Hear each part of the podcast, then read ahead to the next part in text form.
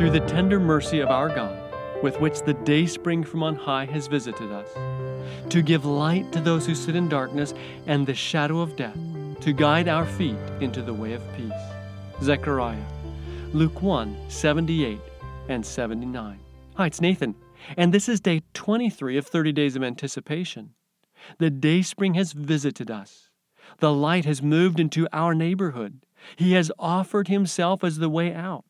He has come into our dark and shadowy world with the brilliant hope of a new tomorrow. He has come to drive away the shadows, healing aching hearts, setting free the captives of fear, lifting the chins of the ashamed.